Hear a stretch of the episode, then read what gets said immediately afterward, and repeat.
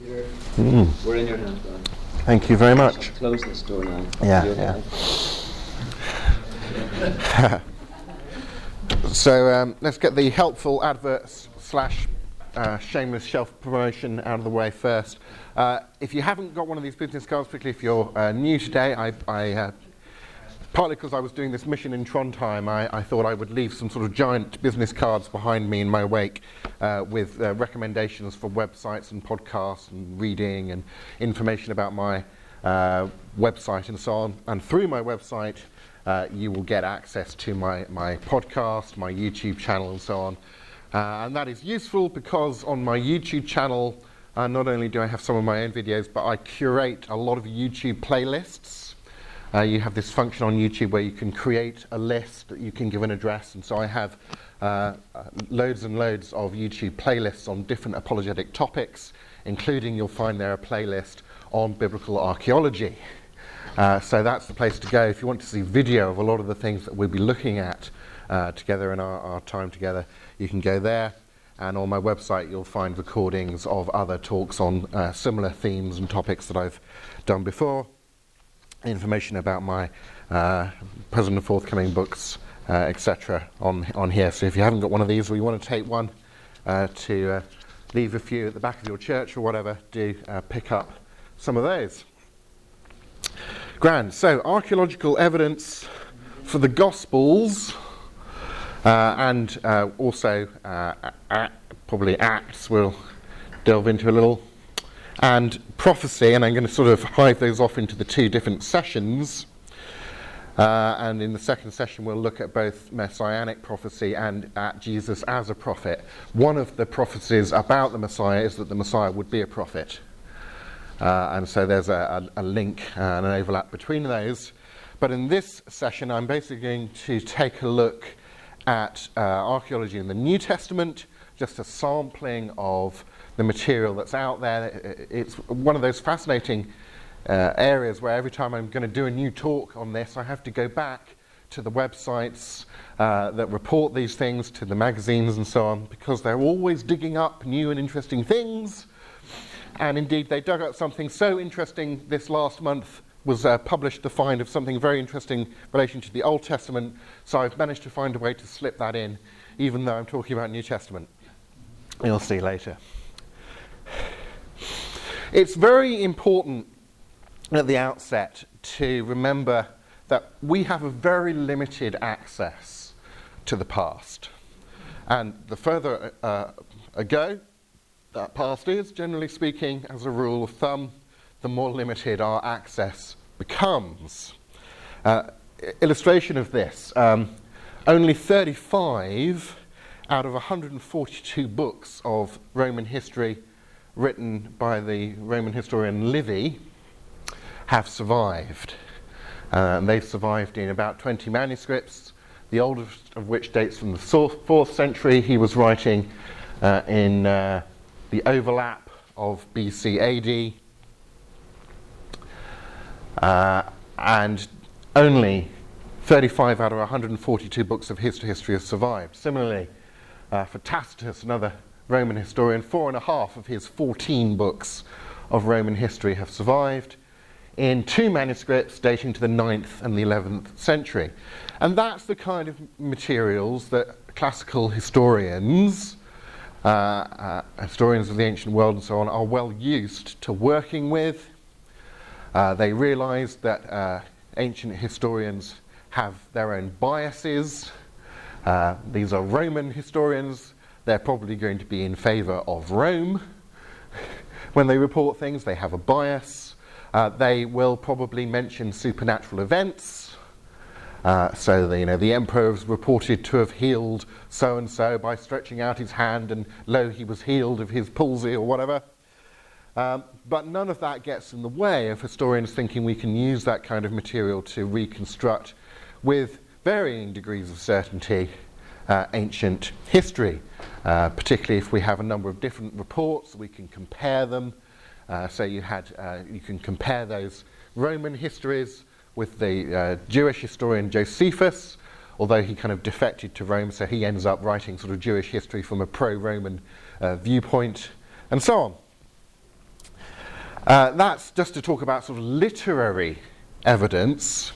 And of course, literary evidence is one of the things that you uh, basically uh, often dig up, and there's an overlap. Uh, even when you're not talking about things on manuscripts, sometimes, as you'll see, we dig up uh, a mosaic that has a mosaic inscription on it, or a piece of pottery uh, that has someone's name on it, or a seal impression uh, that has someone's name on it. So you get written materials in uh, archaeological finds as well. So it's a bit of an artificial distinction uh, between sort of literary and archaeological. Um, it's all getting access to the past through the old stuff that has survived since then. The uh, atheist writer Victor Stenger, I like quoting atheists when I agree with them because they're not wrong about everything. Atheist Victor Stenger says, An absence of evidence is evidence of absence when the evidence should be there and it's not. So often, what you'll find is, say, German 19th century uh, liberal theology of the sort of higher criticism sort would say things like, Ooh, we haven't dug up evidence of the existence of the pool of Bethesda mentioned in John's Gospel. Uh, we, don't, we don't know about that from archaeology. And oh, it is very suspicious, isn't it, that, that John specifically mentions there are five porticos at the pool of Bethesda for ritual washing. That's clearly metaphorical. John's really talking about the five books of the Pentateuch being really important. He's, he's communicating something uh, through a story that's not really historical. And we know this because, well, we haven't dug it up. Which is all well and good until you dig the thing up. and you find that it has five porticos, and it's exactly where John said it was, and so on. It's very dangerous to make uh, arguments from silence, arguments from there's a lack of evidence for something, some claim uh, in a text, biblical or otherwise. Therefore, that lack of independent corroboration casts doubt on the testimony from the text. Um, that's a bad way of going about things and has been shown time and time again, particularly in the bi- biblical instances, uh, to lead you astray. Um, so, an absence of evidence is evidence of absence only when the evidence should be there and it's not. If you would expect the evidence for something to have existed, and you would have expected that evidence to have survived until now, and you would have expected that we'd have found it by now if it had survived. And there are all sorts of reasons why we might not have found it. People, people tend to do very awkward uh, things like living in cities on top of archaeological things that you would want to dig up, and they object because they live there. and they don't want to be turfed out of their homes so that you can go poking around in the soil underneath their kitchen or whatever. Um, so there's a lot of stuff out there to be found. Um, some of it is very awkward to get at, some of it simply takes time to get at. And we live in an age of um, uninformed, very uninformed claims about Jesus spread by new atheists and other internet uh, atheists and so on. And uh, just a few examples of the kind of thing that you will find as sort of widespread ideas floating around our culture, which is uh, nice to uh, undermine simply by pointing to archaeological, because that's scientific, evidence. So uh, who say the important thing is scientific evidence, and the problem with religion is you don't have scientific evidence for things, and uh, that shows that Jesus probably didn't exist, and that the Gospels are basically works of fi- fiction on a par with the Da Vinci Code, and that the idea uh, that Jesus was divine in any sense was basically an innovation decided upon in the fourth century at the Council of Nicaea. And these kind of ideas float around, and all of them uh, are, are disprovable by pointing at archaeology um, without having to go to, you know, what the Bible says in, in any sense. So, this session I'm going to look at uh, historical places revealed by archaeology, uh, historical people, and historical culture, particularly in terms of places of from whole cities to individual buildings that are of interest, people, um, general and specific names of people, titles of people, ranks that people held, um, relationships between people, sometimes even you can reveal from archaeology, and culture in terms of uh, Christian beliefs. And then later on in the other session, we'll look at historical events in, ter- in terms of fulfilled prophecy and, and where archaeology has some useful things to say about that. If there's one sort of overall general argument to take away from these sessions, it's, it's this one laid out here with a nice analogy uh, by the Christian philosopher Lydia McGrew in her um, book Hidden in Plain View, which is a very uh, interesting book about the New Testament uh, evidence. Uh, and she says if you, if you sample a loaf of bread on both ends and at several points in the middle, and you find that it's good, it would be curvailing, it would be being far too skeptical uh, to say that, well, perhaps just the parts you haven't tasted happen to be the mouldy ones. Basically, you take, if you've got enough samples of something, you, you begin to make an inference from that sample, and if that sample shows that uh, what you're looking at is good, is reliable, uh, then you, you, you build up an inference to the whole thing being reliable. That is, insofar as we can check independently what the New Testament writers say about things. If when we can check them independently with archaeology, it turns out that they are historically accurate, then that should build up our confidence that they are interested and in history, they are able to accurately report history, and that they tend, at least, they tend to do so. And we should probably trust them when they, even when they say things that we can't independently verify through archaeology. They've been proven to be a trustworthy witness, as it were, and then we, we start trusting them more, even in things that we can't check them out through other sources. So let's begin with uh, historical places. Bethlehem. Right back to the beginnings of the Gospel stories, of course. Jesus born in Bethlehem, little town of Bethlehem. Now, again, some skeptics of the Bible had said that there wasn't uh, really uh, any evidence that Bethlehem existed uh, at the time of Jesus. Uh, it, of course, it exists. You know, it exists now. It existed later on in history, but there wasn't good evidence that it existed earlier on in history. Well, in uh, 2012, Israeli archaeologist Eli Shukron uh, uh, brought to notice this little seal impression. This is a rather large picture of something that's about the, the size of my thumb. And these little seal impressions are often very fascinating finds. Um, they're the kind of thing uh, where, you know, um, in olden days, people would write a letter and then, you know, drip wax onto the, the letter and, and use their ring to make, you know, it's sent from this important person. Or in this case, it was uh, marking uh, uh, uh goods being sent uh, from Bethlehem to uh, Jerusalem. And it's a sort of, you know, this, this package contains, this package made in, in Bethlehem, that kind of, kind of thing. And I took on a quote from him here. He says, Here we can read the word Bethlehem in a clear Hebrew inscription from the first temple period. You, know, you have the first temple, Solomon's temple, then the second temple, the temple that Herod the, the Great uh, at least improved upon. But this is from the first temple period on a bulla, one of these seal impressions found in Israel that arrived from Bethlehem to Jerusalem uh, maybe to pay some tax on the, on the goods that were being uh, imported, as it were. This is the Bethlehem next to Jerusalem referred to uh, in the Bible. So, uh, archaeological evidence that uh, Bethlehem existed as a conurbation as far back as the first temple period.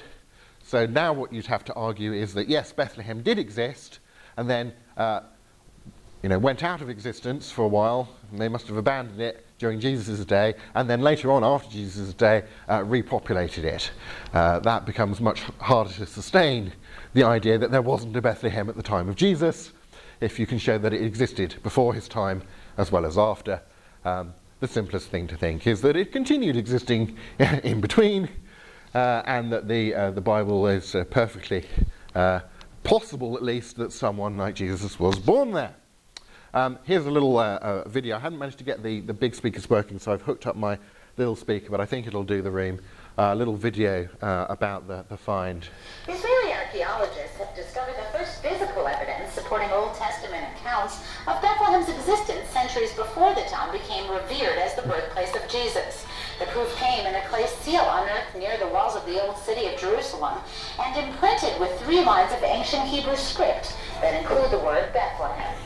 Eli Shukron, who directed the excavation on behalf of the Israel Antiquities Authority, said the seal apparently had been placed on a tax shipment of silver or agricultural produce sent from Bethlehem to the king of Judah in nearby Jerusalem in the 8th or 7th century BC. Yeah, interesting stuff. So, very small finds, it's very easy to overlook these things.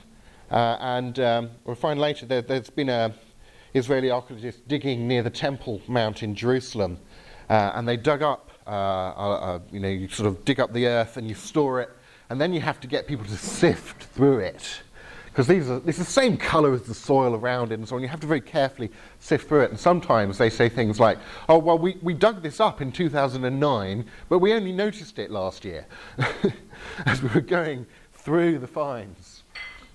Uh, Nazareth, again, um, there had been some archaeological finds around Na- Nazareth, wine presses, uh, some tombs thought to be outside of the town and so on, but you would still find uh, skeptical websites dedicated to proving that Nazareth didn't exist and the Bible must be wrong because it says you know, Jesus from, of Nazareth.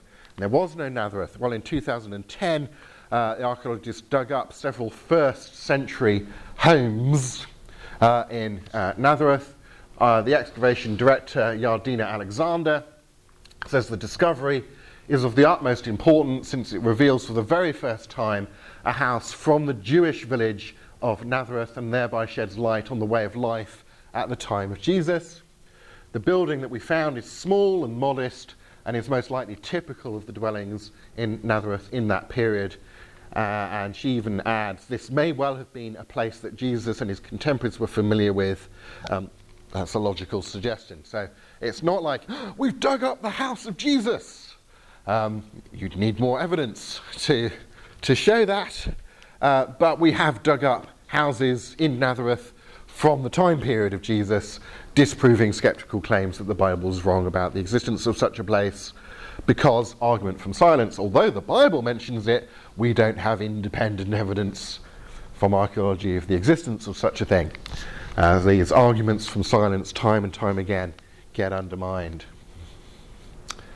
Uh, as with most archaeology, if you've ever watched the, the, the, BBC programme Time Team, whatever, most archaeology seems to consist of digging up a series of small walls. That's uh, most of it.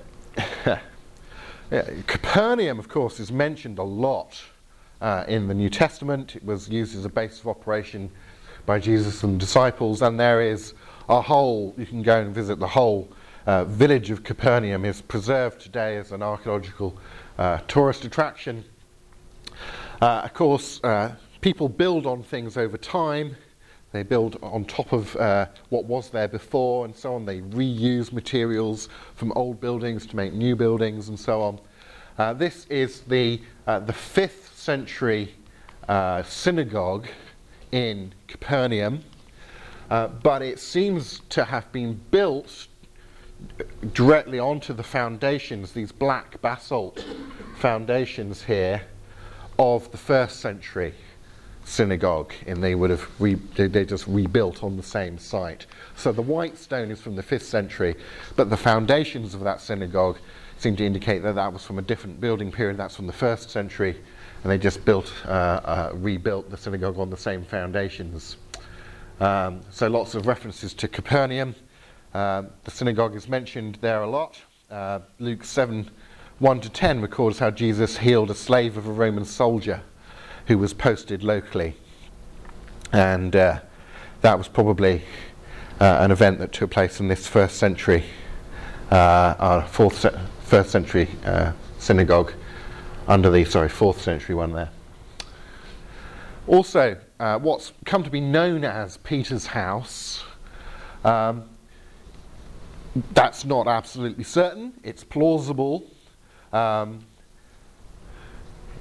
the uh, now get the dates right here. There was a, a remains in Capernaum of a fifth century church, an octagonal fifth century church, and then in the late 60s, archaeologists discovered inside that fifth century church the remains of a fourth century church underneath it.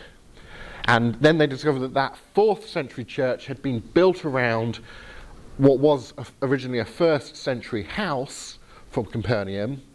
And in that house, one of the rooms of that house seemed to have been converted at a very early stage into a sort of Christian shrine. The walls had been plastered, and they found scratched into the plasterwork of the walls of that first century house various prayer, Christian prayers, um, uh, invoking the name of Jesus, sort of Jesus, you know, heal me, and, and so on.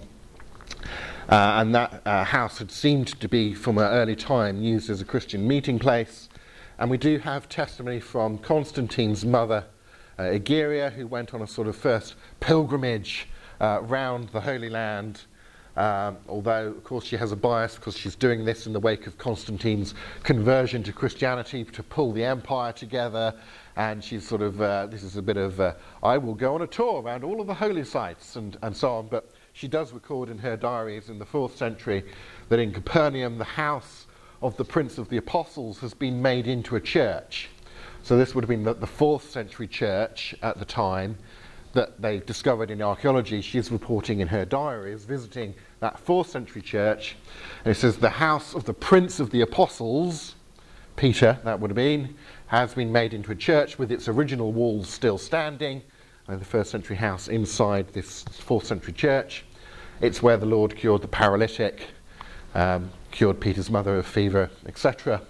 Uh, so there, it seems that there would have been a very early tradition uh, there that this church was then marking this place from an early time. Um, so those match up. So it's a plausible identification, although you, you know you haven't got Peter lived here scratched into the wall or anything like that. Uh, this strange structure ab- uh, above it here, the, Roman uh, Catholic Church has built a sort of uh, glass and concrete UFO looking structure where you can walk up and look down through the floor into the archaeological dig site. That's what that is. But you can, you can probably just about make out here the, the walls of the octagonal building around another building inside the, bi- it's like one of those Russian dolls, you know. I mentioned the Pool of Bethesda earlier. Here's the Pool of Bethesda described in John 5. Uh, John gives a very detailed description of it there. Uh, near the sheep gate, surrounded by five covered colonnades, and so on. And uh, ex- exactly in the 19th century, they uh, dug up exactly such a structure where John said it should be, uh, undermining liberal claims that this was all just talking about the five books of the Pentateuch and, and so on. Much more recently, um, you can still find it in, in various archaeology textbooks on, on, on online about the pool of Siloam. Uh, we're not doing Old Testament stuff, but you know, during the Old Testament time, Hezekiah famously redirected the springs from outside Jerusalem to inside, and you have Hezekiah's tunnel, uh, which you can uh, walk through today, uh, knee high in water, depending on the time of year and so on. Uh, that's a very interesting archaeological thing in itself, and it comes out into Jerusalem, and there's an early church built above it, and people had said this, where the water comes in from Hezekiah's tunnel to Jerusalem, that must be the pool of Siloam, because it's been marked by this church from an early date, and so on. Um, that seems now to have been undermined by a much more recent find closer to the temple of a, a massive uh, ritual bathing pool, which they now think is the pool of Siloam. 2004, they were, they were doing digging up to replace some of the drainage system in Jerusalem, and they stumbled across some steps, and they started un- you have to call the archaeologists in when you stumble across something like this. Started uncovering the steps, and this is basically the steps of one side of a four, four-sided pool, and there's still water running uh, along the bottom that does come from Hezekiah's tunnel. Uh, the first century ritual pool of Siloam mentioned in John 9. Um, here's a few other pictures of the, the place, so you can see the water still running there. These steps go round the, the, the would have originally gone round all four sides, and this is some of the material that they used to date that find. Uh, dating of things in archaeology comes through a whole range of methods from what's, what sort of stratum you've dug down to, to the kind of pottery that's typical of certain periods that you find there, uh, down to also very useful, of course, pottery, uh, finding coins from a particular period because coins tend to have dates stamped on them. Uh, and so if you find uh, coins uh, with your find at a certain stratum, uh, you can pretty accurately date something. You know, this, this, these, these coins must have been minted before it got covered over later on in history. Uh, anyone want to ask any uh, questions about uh, historical places in the New Testament and archaeology before we, we move on? Peter, I was just going to ask you about the timing. So whenever you talked there about the first the piece of the seal about Bethlehem, mm. that's dated through those methods that you talked about, the style of the seal. Yeah, uh, the style of writing changes over time. That's something that uh, paleo- paleographers look at. It'll be to do with uh, what what sort of stratum, what depth it was found at, and the other finds with it in that area and at that same depth. Uh, off, and that's often to do with um, characteristic pottery styles that change over time, uh, with coins, particularly useful because of, because of the dating. And then archaeologists do sometimes use things like carbon dating uh, and so on as well. But um, the best, of course, is when you have a number of different dating methods converging uh, on a particular date. Yeah. Same for Nazareth and all Yeah, yeah. What about the pool of Bethesda there? You said it still a matter of skepticism. Is there anything been found about it? Is there anything? Find about to prove the location of the pool of Bethesda? Yes, they, have This that's the pool of Bethesda there. Yeah. So when, when, when, was the, when did that happen? That was dug up in the 19th century. Oh, 19th yeah, yeah, yeah. Um, yeah. Whereas that one's much more. That's not the one at the end of Hezekiah's tunnel. Yeah, so they, they think that, that, that this is the pool of Siloam and not the one that's directly the, very small one uh, uh, just at the end of Hezekiah's tunnel, which did used to be labelled as that. Uh, but I think the thinking now is, ah, no, this is much more uh, likely to, to be the, uh, the pool of Siloam. Um, it's fascinating things there. There's sort of uh, some of these steps that they have little sort of indents in them where you, ha- you would put the ritual sort of washing jars uh, to collect water and then sort of you pour the water over yourself. You go down into the water, you collect the water, you pour the water over yourself, and it's all to do with the ritual purity washing thing as you sort of go to the temple uh, and so on. And it's a big enough facility that a lot of people could could use it. Yeah.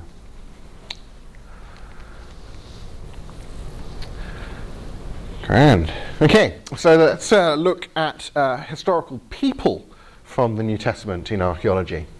And let's take uh, as an example this passage from Luke chapter 3, verses 1 to 2, because here Luke, as the good historian he is, wanting to nail down, I'm talking about history, and here's the historical uh, period and, and sort of surrounding situation that I'm talking about, mentions a lot of names and titles of people. So he, uh, he puts his neck on the block of uh, you know, factual verification or falsification. Um, in the 15th year of the reign of Tiberius Caesar, number one, when 2 Pontius Pilate was governor of Judah, Herod was tetrarch, that is a governor of a quarter of a Roman province, tetrarch of Galilee. His brother Philip, tetrarch of Iturea and Trachonitis. And, um, and just to mention there that uh, Philip uh, is mentioned by Josephus in Jewish Antiquities. Um, fourth, uh, Lysanias, tetrarch of Albany, uh, Ab- Abilene, uh, during the high priesthood of Annas and Caiaphas, the word of God came to John, uh, son of Zechariah, in the desert. John the Baptist. Uh, so, apart from literary references from other historians like Josephus, what about our, you know, more hard and fast archaeology, as it were? Well, of course, there's loads associated with a lot of these figures. Uh, Tiberius Caesar, there's a bust of him. Here is a, a Tiberius denarius coin. This would have been the coin that Jesus was pointing at when he said, Okay, is it legal to pay taxes to Caesar? Well, have, show me a coin. Whose image is on that coin? Tiberius Caesar. Render unto Caesar what is Caesar's. Uh, this is a denarius from 14 to uh, 37 AD, right from Jesus' lifetime. Uh, Pontius Pilate. This was a, a, stone discovered in 1961 that had been uh, originally it was sort of a stone that held uh, the inscription of, of, a plaque of a of a, a, a temple, a Tiberium that Pontius Pilate had built and dedicated to the emperor.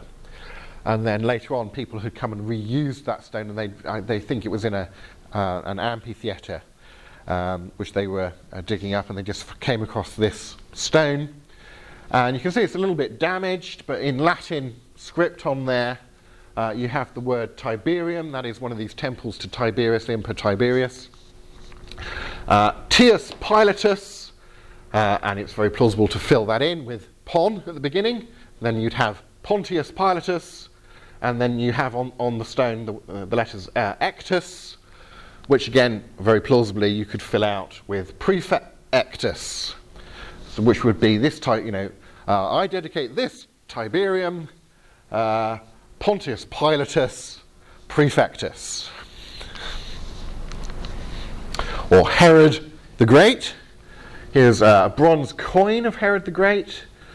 Uh, with a, it's got a, a, tripod ceremonial bowl on, on one side uh, with the inscription Herod King and the year the coin was struck, uh, year three of Herod's reign, which puts it at uh, 37 BC. In 1996, uh, Ehud Netzer, Israeli archaeologist, discovered some broken pottery in Masada, uh, and it bore the Latin inscription Herod the Great, King of the Jews, or King of Judea. Uh, that's the first archaeological find to mention the full biblical title of King Herod. And the Bible refers to him as King Herod, King of the Jews. It was part of a, a wine jug, an amphora, uh, dated to about 19 BC. Uh, Lysanias. Now, this was a little bit problematical because scholars said, look, Luke clearly didn't know what he was talking about here because everybody knows that Lysanias, he wasn't a tetrarch. Lysanias was known to be ruler of Chalcis half a century earlier than Luke mentions Lysanias. So Luke clearly got it wrong. Uh, that was until an inscription was later dug up uh, from the time of Tiberius, which names one uh, Lysanias as tetrarch in Abila near Damascus. There had been two people with the same name who'd had governmental positions in different places at different times. Uh, not all that surprising, but again, you know, scholars went from, oh, we haven't found this, and oh, we do know someone with by the same name mentioned somewhere else, to therefore Luke got it wrong, and then the archaeology comes along and says, no, Luke hit the nail on the head. Caiaphas, the, the high priest, son of Annas, Uh, the Jewish, uh, you know, the Jewish burial practices in this Second Temple period involved burying the body, waiting for the body to decompose, collecting the bones together, putting the bones into a, a bone box and ossuary. And if you were very rich, you got a very fancy, nice looking ossuary like this. And if you were poor, you had a very plain one. Well, here is uh, an ossuary uh, d- uh, discovered uh, among several uh, others in a, a tomb from the south of Jerusalem. And uh, on one side and back of this ossuary is inscribed Caiaphas' name because it says Yosef bar Caiapha, the son of Caiaphas. So it's the ossuary of Caiaphas' son. Very um, plausibly, given the uh, impressive nature of this ossuary, it would have to be someone rich and powerful uh, from the right historical period, right kind of place, and so on. Haha! Have you heard about this? The Bulgarian bone box of John the Baptist. Now, again, you have to take this with a pinch of salt because, uh, as is often said about the relics of saints, if you put all the uh, bone relics of saints together, uh, you probably find that they have uh, four arms, and two heads, and ten fingers on each hand, and so on. Uh, but this one has a bit more plausibility than most. This was uh, discovered in 2011. Uh, try and get the name right here. The archaeologist, head of the archaeologist uh, dig, Professor Pop, Pop Konstantinov, headed the archaeological team that uncovered this reliquary, in which there were eight bone pieces attributed to John the Baptist, some of which were then found to be animal bones. Someone had beefed up the collection at some stage. Um, But this reliquary, been, it was found embedded in the, in the altar uh, in the ruins of a monastery on Sveti Ivan, John's Island, uh, a small uh, island off the, the black, in the Black Sea off uh, Sozopol in Bulgaria. And Professor Pop Konstantinov told the media uh, that he bases the support for the find's authenticity on a Greek inscription found on another box uh, that was found with the reliquary uh, sort of buried in into the material of the, the altar in, in this uh, uh, ruined monastery. And the inscription on the, the box with it uh, says, God save your servant Thomas to St. John, June 24th. Uh, June 24th is the religious feast of John the Baptist. Uh, the island's name and the monastery's dedication to St. John are also considered supporting uh, evidence. And then they sent the uh, bone fragments off for testing at Oxford University uh, for dating, for carbon dating. Oxford University archaeologists undertook carbon dating tests. Uh, they dated the right handed knuckle bone to the middle of the first century AD. Okay, so that's, that's more interesting again. It's of the right historical period uh, when John is believed to have lived. And you will also find online um, stories that they did some uh, DNA testing and they found it to be of Semitic origin.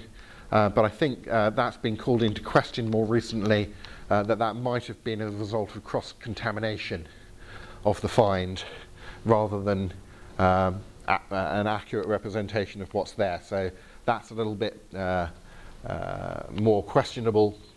And uh, I've also seen reports they've sort of MRI scanned uh, the, the, the human bones there uh, and, and said that whoever these bones came from seemed to have seemed to have had a very bad diet, possibly an entirely vegetarian diet, reflecting the uh, lifestyle of John the Baptist that we have reported uh, in the in the Gospels.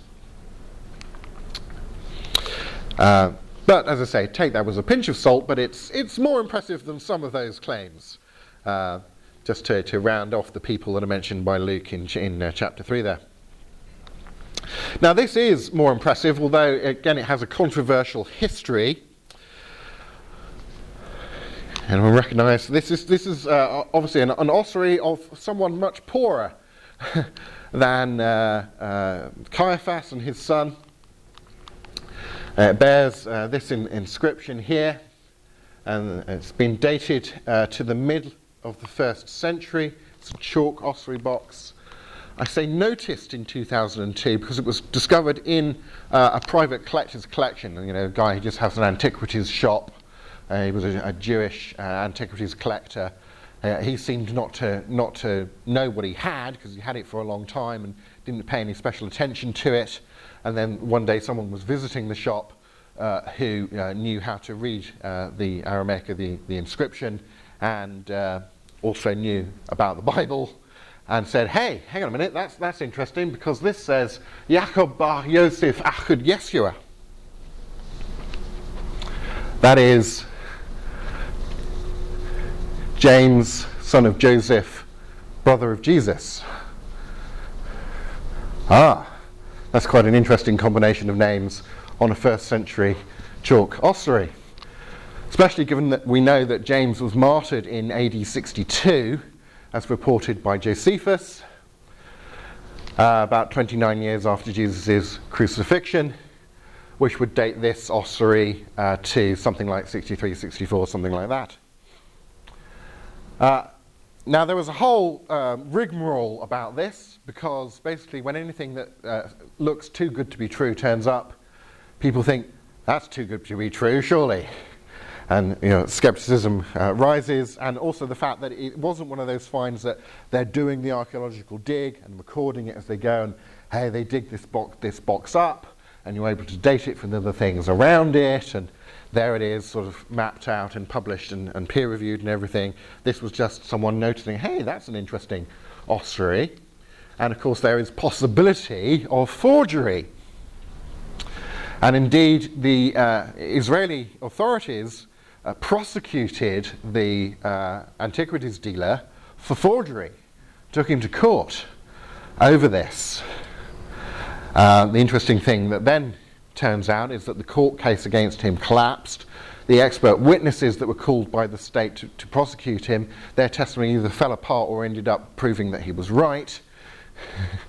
and in 2014, uh, I will draw your attention to a peer reviewed paper in the Open Journal of Geology that was published supporting the authenticity of this ossuary. And that question involves not only the dating, the antiquity of the, of the box, then you've got the question of the antiquity of the inscription. And some people argue, well, maybe someone found an old box and carved a new inscription on it in order to make money. Uh, and then sh- uh, that, that's not the case, and that's to do with things like the, uh, the, the, patina, the, the build-up of materials in the grooves of the lettering, uh, of material that builds up over time and takes time to, to build up, and it was very difficult to fake and so on. And then people said, well, maybe, maybe someone had a bone box that just had um, James, son of Joseph, on it, and then added the brother of Jesus bit to kind of sex it up uh, as it were. Uh, and this uh, Open Journal of Geology um, article does a, a, good job, I think, of arguing that that's not the case and that the, the entire inscription is uh, ancient, uh, as well as the box that it's on. Uh, it's called, um, if you want to look it up online, it's The Authenticity of the James Ossuary, published in the Open Journal of Geology. that's a bit fuzzy up there uh, in 2014, uh, edition 4, and it's by um, Amnon Rosenfeld et al. That's A M N O N Rosenfeld et al. And you can, you can get it online for free uh, from uh, scientific research. And uh, they look at uh, the patina, they look at scratches on the box that have been formed over the years by some roofing tiles, believe it or not, that, that had fallen and scratched the box. And they show that some of the scratches from the roof tiles go through the lettering and that the scratch has, has patina in and you know, it would, you couldn't post date, the, the, the writing has to predate when the scratch goes through it. And, oh, and also microfossils, little fossils within the, the, the limestone of little sea creatures in there uh, and the way that they're arranged in, in terms of relating to the lettering and so on. So that's very interesting find to go on. And now this find is beginning to appear uh, in the archaeology books. Hershel Shanks, who's just recently retired as the editor in chief of Biblical Archaeological Review magazine, commented this box is more likely the ossuary of James, the brother of Jesus of Nazareth, than not, in my opinion. It's likely that this inscription does mention the James and Joseph and Jesus of the New Testament. Part of that is the combination of names. Part of that is it, it, it, it wasn't the, the, the traditionally done thing to mention a family member other than you know son of, daughter of. You would only mention you know, your brother if there was something particularly significant and sort of famous about the brother. Uh, so, um, pretty plausibly, we've got archaeological evidence from the 60s of the first century for the existence of James and Joseph and Jesus, which is fascinating. Anything on, on these?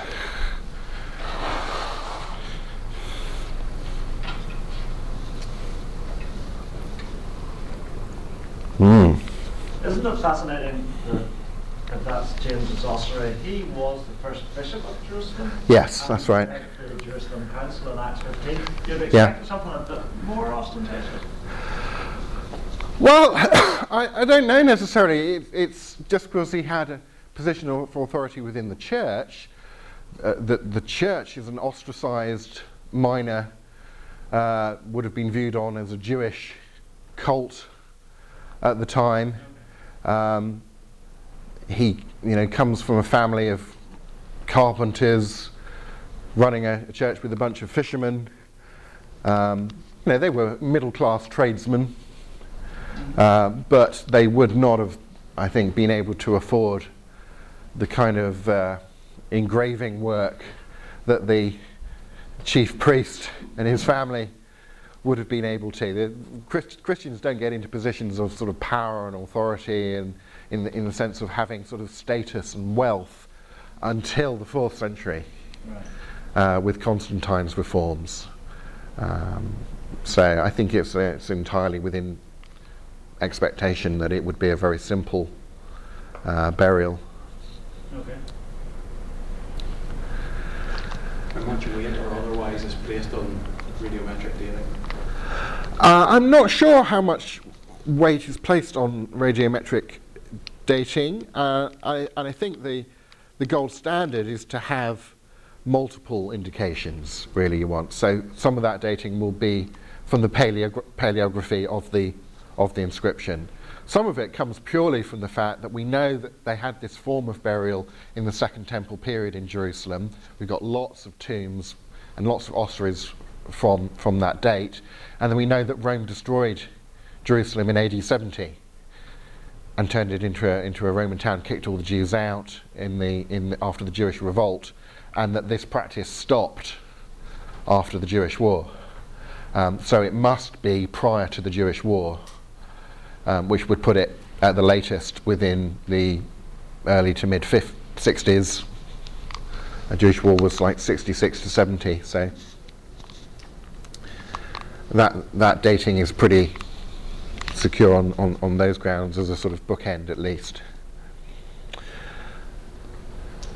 Okay, cultural cultural things. Um, you could you could look at all sorts of sort of little offhand details that the gospel writers drop in about cultural practices and so on that you can validate from archaeology.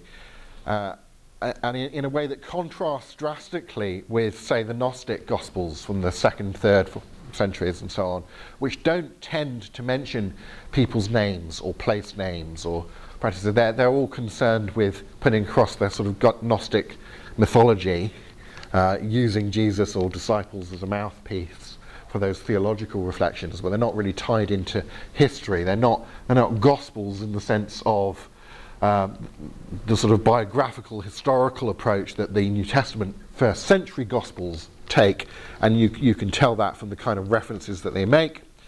Uh, but I'm going to particularly focus on Christian beliefs uh, that you can look at from, from archaeology and things relating to major sort of cultural practices like crucifying people. Um, this is our only archaeological remains of a crucifixion uh, victim His name is Johannan. Here's his bone box with his name on it. Johannan discovered in 1968, uh, along with uh, about 35 other uh, burials. His uh, Johannan ben Hagagol, Johannan son of Hagagol, he had a seven inch nail driven through both his feet. Um, this is not a find, this is just a reconstruction showing what it would have been like. This is the, the heel bone with the, the nail through it and a closer up uh, image of that.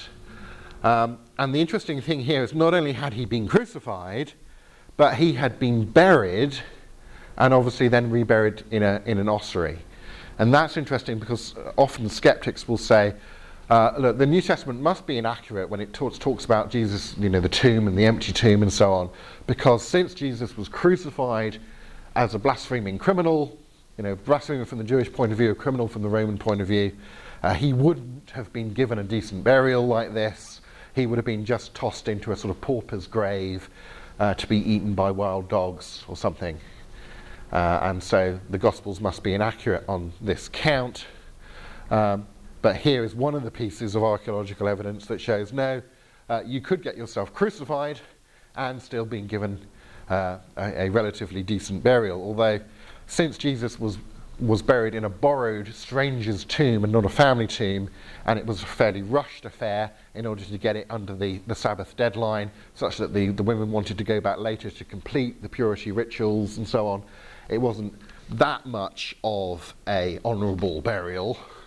Um, so that's questionable in and of itself. But here's you know, archaeological proof that you could be crucified and given uh, a burial in a tomb. Talking of tombs, this is again uh, one of those uh, Russian doll scenarios where people have marked a spot and then uh, say, hey, there's a nice little church there. Well, uh, ha, we can build a nicer church now. Let's build a big one over that. Oh, now, now we've got arches like this. Let's build a real big church around that one. Um, this is uh, the traditional side of Jesus' uh, tomb in Jerusalem, and I think it's got the best claim to being the site of Jesus' burial. And it was recently uh, renovated. You can see, you know, inside the church, one of the churches built around the original burial site cave. Uh, uh, Dan Bahat, the former city archivist of Jerusalem, um, talking here uh, when National Geographic, I think it was just in the last year or so, uh, were involved in doing a, a, um, sprucing up uh, of the tomb, and they had a, an opportunity to go and look archeo- archaeologically at the site. Uh, and this city archaeologist of, of Jerusalem, Dan Bahat, says we, we may not be absolutely certain that the site of the Holy Sepulchre Church is the site of Jesus' burial, but we certainly have no other site that can lay a claim nearly as weighty, and we really have no reason to reject the authenticity of the site. And uh, given that that's the case, of course, the interesting thing is that, well, there is no body there. Um, as you know, Peter says in, uh, in his Pentecost sermon, you know, the bodies of so and so and so and so are still there to this day, but the body of Je- Jesus is not there. Um, and here is uh, underneath the, the, the cracked uh, marble slab that had been placed over uh, what had claimed to be the, the, the, the, shelf in the tomb that you would have laid the body on. Uh, and they, they took away the cracked marble slab to, re- to renovate it and did indeed find that underneath that marble slab uh, was a, a rock cut uh, shelf. Uh, F- uh, Frederick Hiebert from National Geographic, archaeologist in residence, says it appears to be visible proof that the location of the tomb hasn't shifted through time, which is something scientists and historians had, had wondered about. So uh, that bit of rock there has a fairly plausible claim uh, to being where they laid Jesus' body in the tomb. And then, of course, later you have the story of the empty tomb, and uh, this is a, an interesting find from uh, said to have been found in, in Nazareth, but I, it, it, was found uh, quite a long time ago. It's a stone slab that's been dated to the AD 40s. It was found in the 19th century. Uh, and it contains a decree from the emperor of the time, Emperor Claudius, who um, was reigning from 41 to 54 AD. And basically, this decree uh, is upping the sentence for grave robbery and making it into a capital offence, which it hadn't been previously. And it's been speculated that a plausible explanation for why would there be a big decree set up in Nazareth upping the sentence for grave robbery to a capital offence. Well, maybe Claudius had heard about the Christian doctrine of the resurrection, claims about the resurrection and Jesus' empty tomb, and had thought, oh, well, you know, probably they just nicked the body uh, and then claimed that he had raised from the dead, and so on, conspiracy theory. Uh, we want to make sure Jewish messianic uh, claims, you know, no one else uh, has the same idea in order to try and give legitimacy to their anti-Roman messianic movement. Uh, we better up the, the punishment for, for grave robbery. Maybe. Dan Brown in the Da Vinci Code. This is, this is a, a rather extreme take on this, this view that the, the idea of Jesus' divinity is a late development, but it's, it's one that is influential because it's uh, such a best selling novel, and one that it is easy to undermine simply by pointing at archaeology, which is nice. So, a quote from the book here conversation between two of the main characters. Uh, Jesus was viewed by his followers as a, a mortal prophet, a great and powerful man, but a man nonetheless, not the Son of God. Right, Professor Teabing said. Uh, Jesus' establishment of the Son of God was officially proposed and voted on by the Council of Nicaea, which is a sort of um, not even a half truth about the Council of Nicaea, which did indeed include a vote about Jesus' divinity but the vote was on how to specifically conceive of Jesus' divinity, not about whether or not to conceive of Jesus as divine. uh, that wasn't in question and wasn't voted upon uh, at the Council of Nicaea. The Council of Nicaea, a church council from which you get the Nicene Creed and so on, happened in 325 AD. So, if you've got people who have the idea that, okay, originally Jesus was just this Jewish rabbinic teacher, a Jewish messianic movement, and then as the church spreads into the Gentile pagan world of pagan belief in gods and demigods and, and Zeus having sex with so and so as a swan or a golden shower of coins to produce the demigod so and so, uh, then the idea that Jesus was the divine Son of God kind of crept into this Jewish messianic movement uh, until eventually uh, Christians were thinking of Jesus as divine. That's the kind of picture that you'll get. Uh, well, certainly that must have happened a lot earlier than 325 AD, as Dan Brown claims, and you can show it from the archaeology. So this is the third century church at Dura Europos in modern day Syria. This is a reconstruction of the church, and the particularly interesting bit we'll look at is down here, the baptistry. There's a, a baptistry, and on the, in the baptistry there are uh, wall paintings, fantastic wall paintings uh, from the third century, such as this one. Now, I don't want, want to hazard what is depicted. Think of a biblical story that might be depicted here, and the wall painting slightly fuzzy, but you can see there's a, a man here in a toga uh, with an arm outstretched over a man lying on a pretty substantial bed. And right next to the picture of the man lying on his pretty substantial bed is a man carrying his pretty substantial bed. Uh, I think they had updated this story in terms of their own cultural background, as uh, Christian artists are wont to do. Uh, but this is a, a picture of Jesus healing the paralyzed man, right what is the particularly significant thing about the biblical story of Jesus healing the paralyzed man? So he's Forgiving sins. forgiving, right. So that it's a biblical story, the main point of which is Jesus claiming the authority to forgive sins, and the Jews saying, you know, basically, who do you think you are? Only, only God can do that. uh, here's uh, the story from uh, Mark 2 3 to 12. Um, so it would seem that by painting a picture of Jesus healing, you know, get up and weep, which is easier to say, your sins are forgiven, or pick up your mat and walk, your bedroll probably, uh, much easier to carry than this sort of four poster affair. Um, like, oh, I've got this iron bedstead on my back. Um, it's quite funny, really. Uh, but paint, by painting that here in the third century, it would seem that Christians are uh, indicating a belief in the divinity of Jesus, because that's the central point of the, the story that we know being, is being depicted there.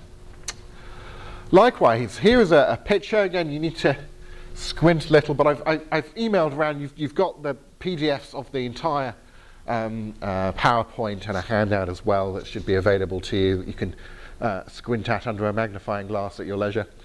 Um, here we have um, a boat, various people looking out from the boat, and on the water here, here we have one, one person whose feet are standing on the water, and another person who seems to be uh, basically up to their knees in the water, uh, reaching out a hand towards this other figure who's standing on the water, who's reaching out their hand to them. Um, now, given the context, this is a baptistry in a church, we all immediately know that this is a depiction of. Yeah, Jesus walking on the water and saying to Peter, Well, you, you, you come, and, and Peter doing that wily coyote thing of running off the cliff after Roadrunner, looking down and realizing what he's doing, and then plummeting uh, to earth. Um, it's a little bit like that, isn't it? He walks on the water until he starts thinking, good grief, I shouldn't be doing this. He takes his faith, takes his trust off Jesus and starts thinking about himself and then starts sinking. Um, but given the Old Testament verse, uh, Job 9 8, for example, which says, uh, talking about God, He alone stretches out the heavens and treads on the waves of the sea you could take it that the point of Jesus' miracle of walking on the water wasn't just to say, hey guys, I'm better than Paul Daniels going to be, but that he was in, enacting a, a, picture, a pictorial claim to divinity. It wasn't just a look how impressive I, I can be, there was actually a point to the miracle, given the Old Testament context. Uh, so maybe again, uh, we have a, a, a, a picture um, which shows that people in the third century uh, thought of Jesus in that divine context. Uh, none of this, this, this, for example, this, isn't, this is not evidence that the miracle of Jesus walking on the water happened. It's too, too late for that. This is you know, in the third century. But what I think you definitely can say is that it's evidence that some people either believed that he did walk on the water, or at least believed the point of the story about him walking on the water, just as they believed the point of the story about him healing the paralytic. And that is that they believed that Jesus was divine. And then directly over the baptistry pool, you have this uh, picture again of various, there are some sheep here, and here's a figure carrying a sheep uh, on his shoulders. Yeah, of course, the repeated Old Testament use of the imagery of, of the shepherd uh, and, the, and the, his flock for God and Israel. Uh, I am the good shepherd. The good shepherd lays down his life for his sheep, uh, says uh, Jesus in John. Uh, the Lord is my shepherd, says the psalmist in Psalm 23. so, again, very plausibly, the point of this picture, given the context, is that these people in the third century wanted to attribute to Jesus being the shepherd of the flock, putting Jesus in the same position that the Old Testament gives to God. This uh, Christian prayer hall, discovered whilst trying to extend a prison in Megiddo, discovered in 2005 and dated by various means, pottery and so on, uh, to around 230 AD, or at least the, the sort of uh, early to mid third century. Here we see a reconstruction of the building, and what they uncovered was this uh, mosaic and the foundation stone of the communion table uh, in the middle of the, the church or prayer hall. And I have, a, again, a, a four or five minute video because this is such a fascinating find in various ways, uh, where we're given a little tour of this discovery uh, by one of the archaeologists. The excavations led to another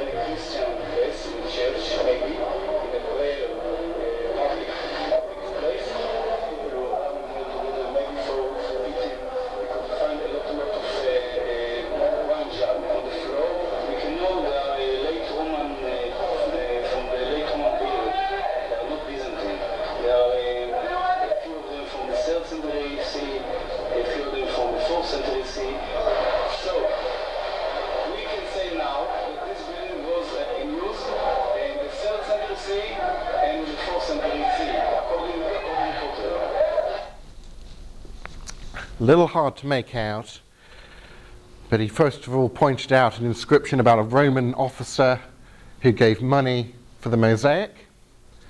And then he pointed out the, the fish symbols uh, in one part of the mosaic and pointed out the fish was an early Christian symbol before the cross became the major Christian symbol at the time of Constantine. So saying that that helps us date this to pre Constantine because of the fish being used rather than the cross, and the fish was used because the Greek word for fish, ichthus, uh, was an acrostic where you take the, the, each letter of a word and it stands for the first letter of a, a word itself. And in Greek, ichthus stood for Jesus Christos, Theoiosota, that is Jesus Christ, God's Son, Saviour. Uh, so there, uh, this fish symbol talking about Jesus as God's Son and Saviour. And then over this side, the east and west inscriptions. Again, this was an inscription about various women in the community who'd donated money or whatever. But this is the particularly interesting one in our context uh, about uh, uh, the, the God loving Akeptous. You have to, uh, God, Akeptous, who loves God, has given this table in, as a memorial. And in Greek, they, they don't underline things, they overline things. So this is overlined as particularly important. Uh, the, the God, Jesus Christ. So, um, third century, uh, been dated to early third, third century indeed, and uh, inscription there in black and, black and white in tiles, as it were. Here were people who believed that Jesus was not just Son of God, Saviour, but calling him God, Jesus Christ. There's a close up of the inscription. Uh, the Alexamenos graffiti, or graffito in Latin, such a different language, uh, found at Palatine Hill in Rome. I've seen a range of dates for this, but Richard Bauckham, a respected New Testament uh, scholar, uh, says this is dated to about 200 AD. And we have here uh, a naked figure on a cross with a donkey's head.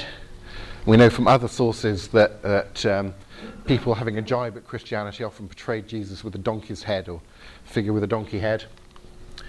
Uh, another man looking up at the figure on the cross with his arm outstretched, and then we have some writing scratched into the, the plasterwork here that says Alexamenos worships his God, or perhaps Alexamenos, worship your God.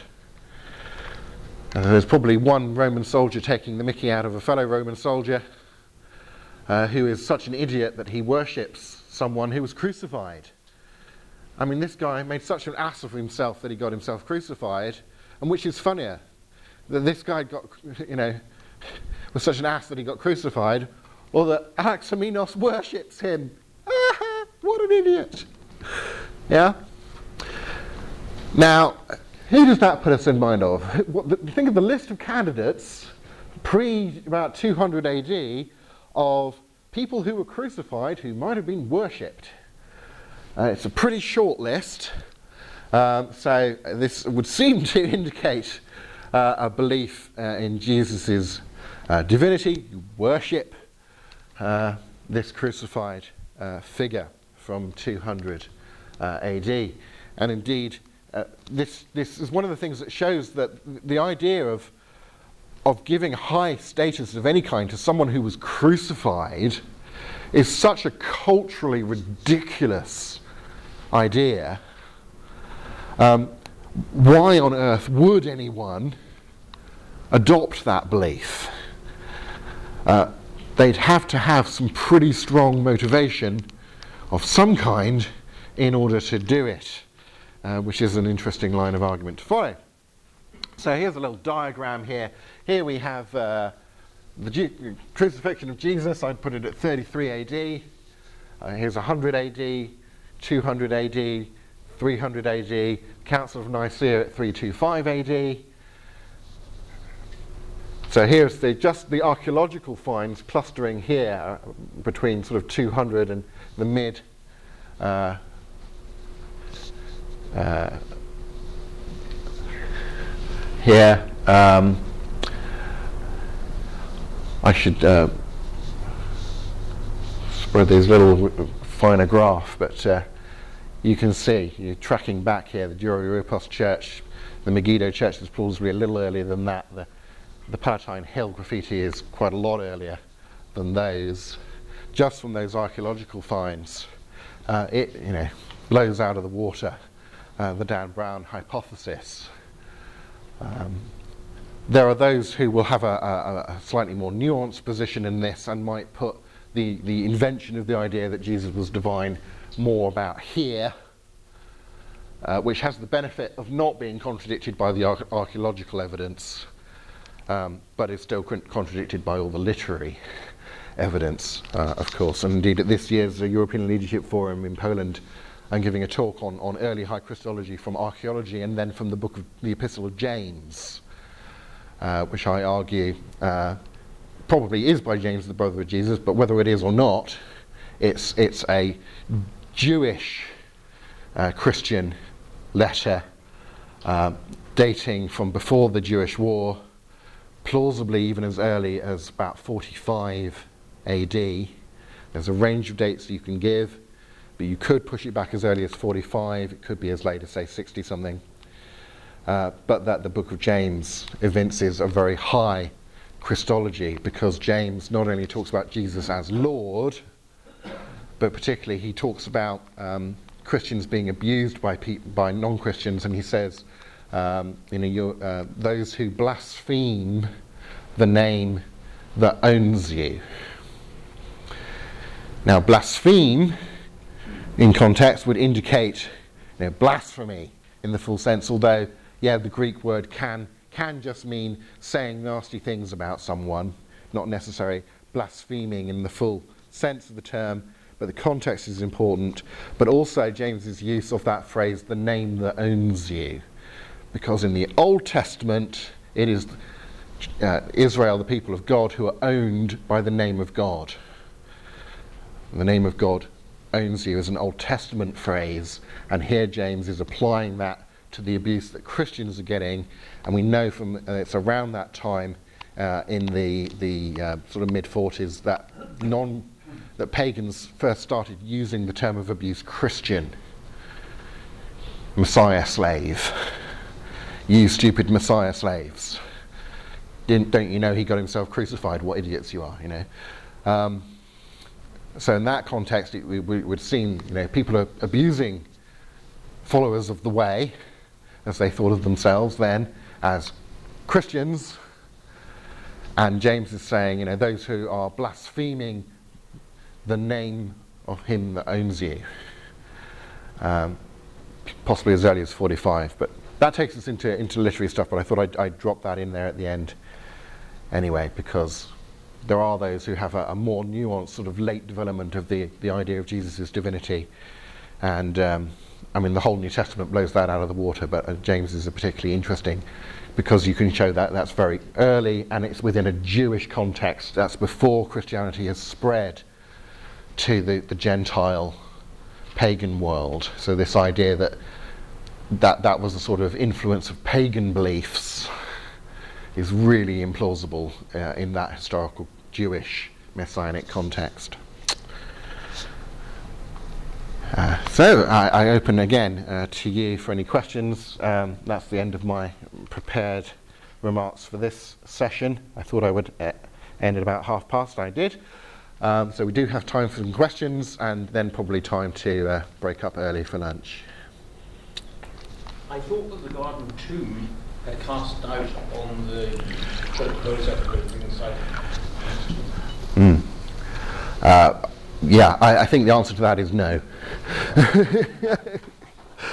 um, it, the garden tomb gives you a, a much better impression of what uh, a, a Jewish tomb would have looked like at the time of Jesus um, than the Church of the Holy Sepulchre does, where you've got, yeah, you know, sort of um, kitsch uh, churches built upon churches and uh, this kludge of different historical uh, architectural kinds and so on, and all of the political wrangling about, you know, which wing of the church is going to be in charge of it on which day and so on, and sometimes the priests come to blows with each other, and it's a disgrace. But it does have the strongest historical claim to be in the right place from the right period, as described uh, within the Gospels, whereas um, Gordon's um, um, research uh, as an, as an amateur colonialist going out there and trying to look for the, the site of the, the tomb doesn't really hold much water, I think. I think the archaeologists are generally agreed that if it's anywhere, it's the Church of the Holy Sepulchre. Um, unfortunate as that is for the aesthetics of the thing. Nevertheless, there are indications, and it does follow the biblical story that it's outside the city walls, it's at the place of the skull, it's at a busy crossroads, which would have been a, a Yeah. place where executions would have taken place. There is evidence that the uh, wine press that was discovered there was dated to the time of Jesus, so the wine press indicates that it was a garden, the Mm. garden was nearby, uh, and there was the tomb. Yeah. Well, the Church of the Holy Sepulchre was outside the Jerusalem walls as well. The Jerusalem walls have moved over time. During the first century, it would have been outside uh, the city walls, uh, as, as described in the Gospels as well. So um, I'll just have to um, re- refer you to the, the, the textbooks for, for further information. But my reading of the, of the, of the debate is that the, the Church of the Holy Sepulchre has the strongest historical claim.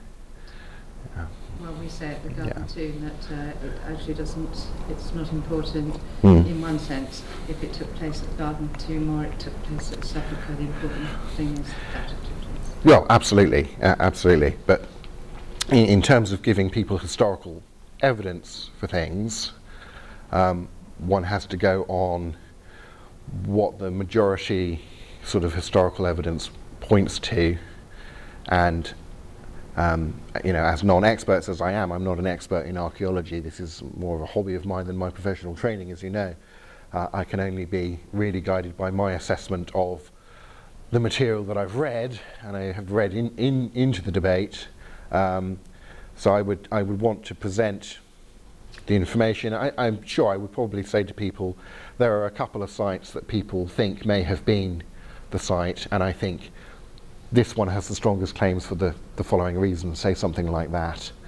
Um, but as I say, I, th- I think that, that the garden tomb, you know, gives you a much better impression of what it Jesus' tomb would have been like. Um, Jesus' tomb didn't have a number of churches built around it in the first century. Um, but uh, yeah,